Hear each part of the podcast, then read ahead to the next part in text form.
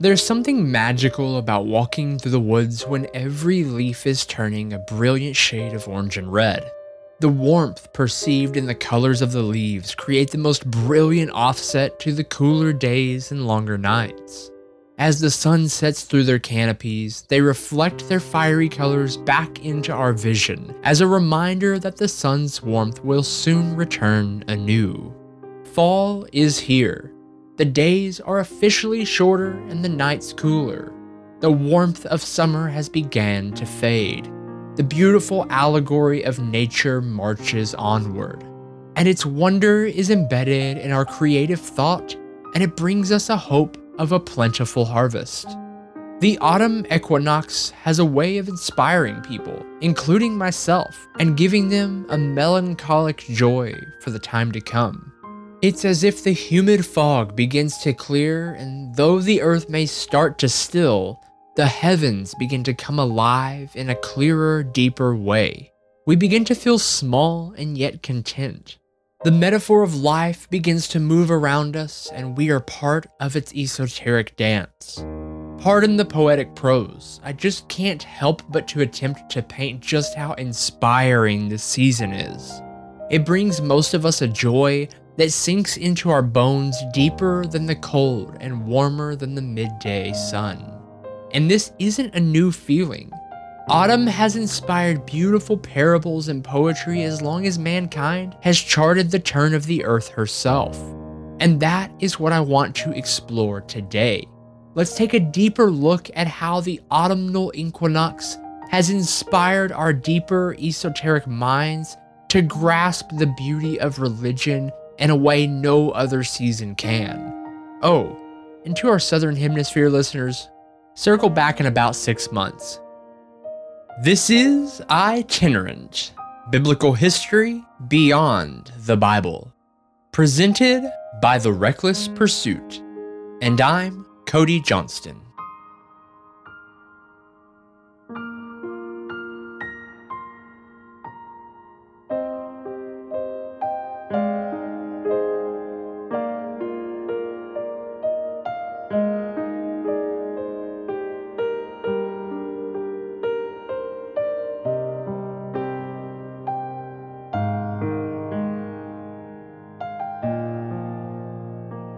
Many people speak on the beauty of youth. Tight skin, thick hair, and strong muscles, the prime of your life. Yet so few of us really take in the beauty of getting older. Proverbs 16:31 states that gray hair is a crown of glory. It is gained in a righteous life. There is beauty in a life well lived. Wrinkles begin to cover our faces like lines on a map reminding us of all the places we have been. Though our bodies might move a bit slower, our minds have been forged in the fires of the day to day living, and our wisdom has taught us that slow and steady does, in fact, win the race. And I think this is a perfect place to begin. Adam and Eve, the first fruits of the earth, brought into life from the dust of creation and the breath of heaven, placed into a garden locked in an infinite state of harvest. Every tree bore its fruit. The soil need not be worked. Life flourished, and death laid dormant. All was well until that fateful day we all love to hate as if we wouldn't have done the same. A beautiful allegory that paints not only the freedom of man and the grace of God, but also the creation of time. The symbolism in the fruit and its consequences lay the foundation for all of what we will explore today. With a single bite, mankind was left to work the ground. The laws of seed, time, and harvest were put into full effect, and we became subject to chronos, that is, chronological time the system in which we would all follow for the remainder of our existence here on this earth. The laws which govern our every move. The laws that even creation herself would bow down to. The heavens and the earth echo the splendor of the divine. From the springing forth of new life to the ripening and storing that comes in the fall, God's majesty is interwoven through it all. And numerous historical accounts give light to this very idea. The apocryphal book Jasher gives an in depth look into the story of the Great Flood. It talks of how Noah sent her husband Tubal Cain over the mountainside to spread the wheat seed so they would reap in the autumn that they might have enough to survive the coming winters. And no, that was not a misspoken sentence. According to the book of Jasher, Noah was a woman. The Egyptian plagues we talked about in an earlier episode were inflicted over their time of harvest. No sustenance, no survival through the brutal winters to come. The Hebrew people created entire systems of tithe to store up first fruits for the less fortunate and to carry them through times of lack. And of course, Jesus tying it all together gave parables that mimicked these laws humanity has served. To see the true splendor this analogy holds leads us into the teachings of Christ. Jesus knew all too well the beauty of nature's progression and used it to help us understand God's purpose for our lives. Every piece of art in some way mimics its creator, and so too does creation mimic God. Jesus taught multiple parables that spoke of the majesty that is the death and simultaneous rebirth of creation. In the parable of the sower, Jesus spoke of how mankind scatters their seed hastily and reaps the consequence of shallow soil and thorns. The parable of the fig tree gives us a promise that despite the passing of time, the word of God remains constant. The parable of the growing seed in Mark adds a shroud of mystery to creation by reminding man that we do not completely understand how the patterns of the earth works, but they are ultimately governed by God. And then we have the parable of the tares. It is said in this passage that to uproot the bad would destroy the good, that light and dark must coexist until the time of completion, the completion of creation's journey. This always seems to remind me of the yin and yang philosophy that shows us how, in order for light to exist, there must also be darkness.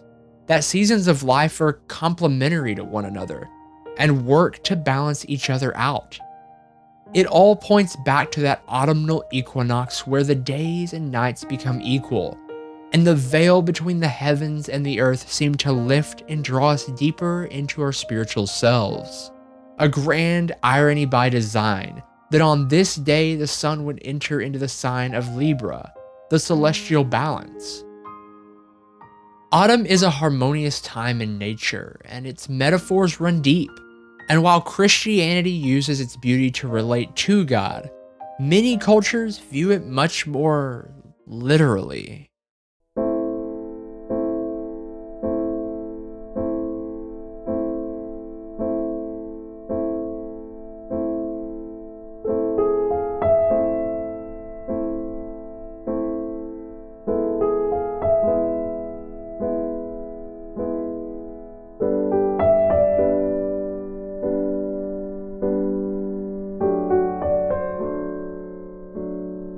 In Japan, the autumnal equinox is celebrated with a six day festival. The Hagani is held three days before and three days after the first day of autumn. It is based on the six perfections giving, observance of the precepts, perseverance, effort, meditation, and wisdom. These perfections are in place to purify a sojourner before they reach the shores of nirvana. The name Higan quite literally means other shore. Festival goers use this time to repent of past sins and visit the graves of deceased loved ones to pay their respects. Many Native American tribes also celebrated this time of year. The Chumash tribe in Southern California would use this time to celebrate their birth from the sun.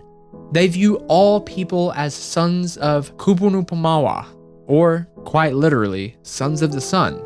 Due to equal day and night links and the soon progression of darkness over light, they used this time to connect their minds in unity, to symbolize the importance of working together in the coming cold months.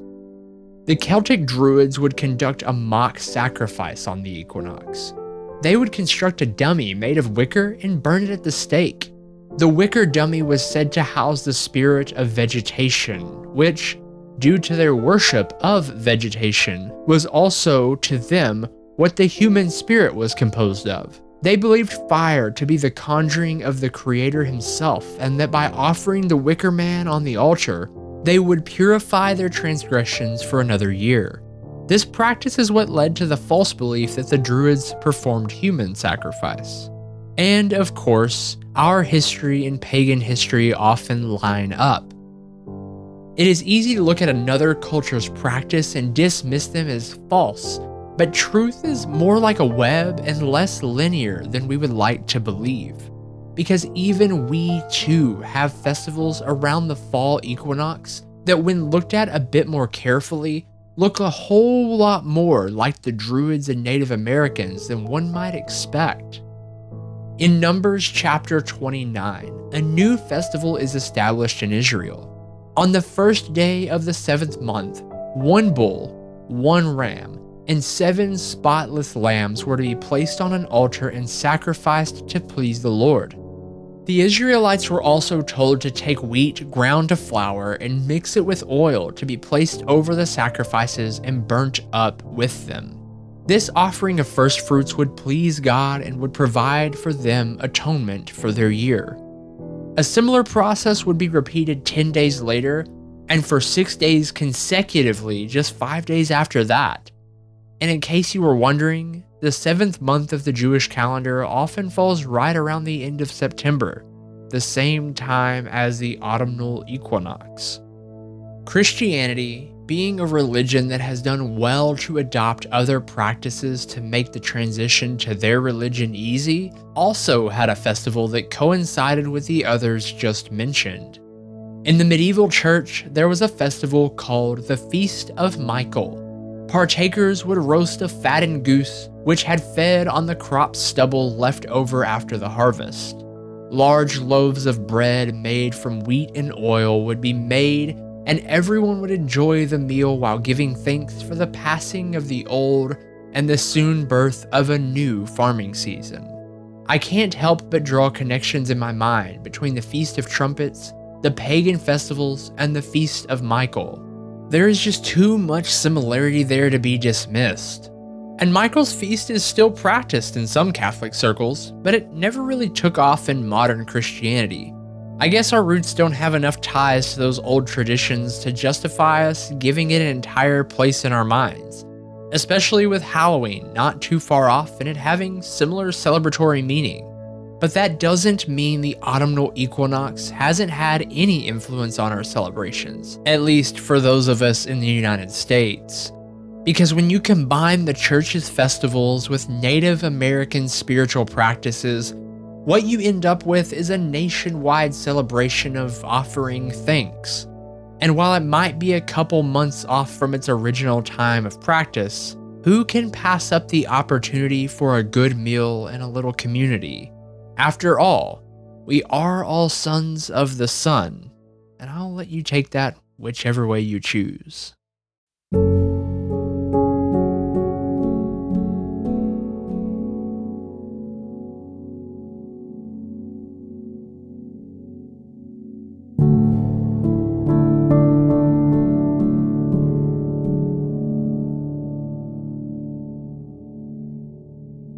The earth is cyclical we enter into one season as we leave another. We change, we grow, and we return.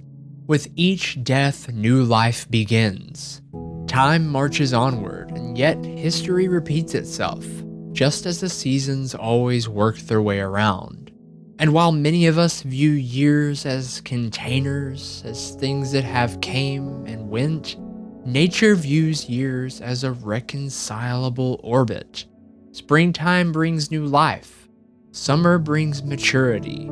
Fall is symbolic of gathered wisdom and the passing of a year into the depths of winter, which preps the ground for life once again. This same cycle can be seen in all of creation, from plants to animals to people and everything in between.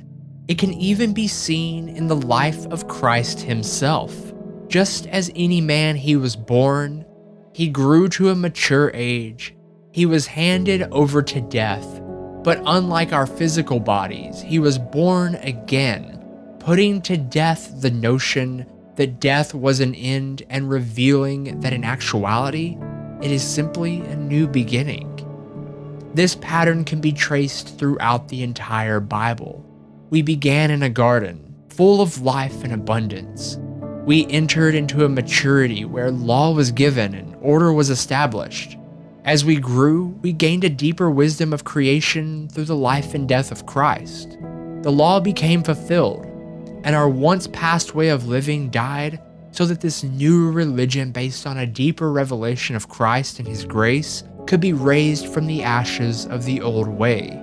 The church entered a time of infancy and it grew to maturity. Now, I believe we are garnering an even deeper wisdom of Christ as we work our way back to the Garden of Eden, a place where our minds are free to operate and the love of Christ the way we were intended to when we were first created. Fall connects us with a deeper part of ourselves. It unlocks a spiritual core that through the portrait of nature, we can come to understand the intimacy of religion and relationship. It enables us to see beyond our here and now. It gives us the freedom to enjoy the moment, all the while being able to gain insight into what's to come and to know that there is a new season always around the corner.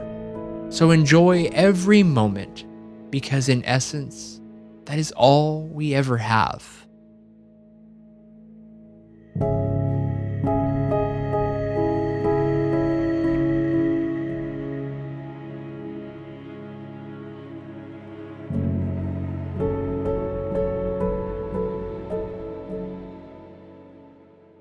Thank you for listening to this episode of Itinerant.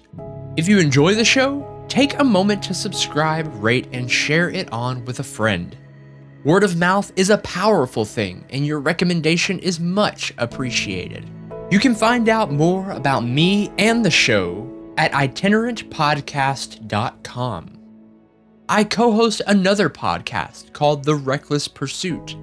The Reckless Pursuit is a show dedicated to providing a safe place for Christians to ask unsafe questions. If you need a community of people where you can talk about your questions safely we might just be your tribe. No matter your current church status or even religious views, all questions are welcome to help us grow and lay down our spiritual baggage.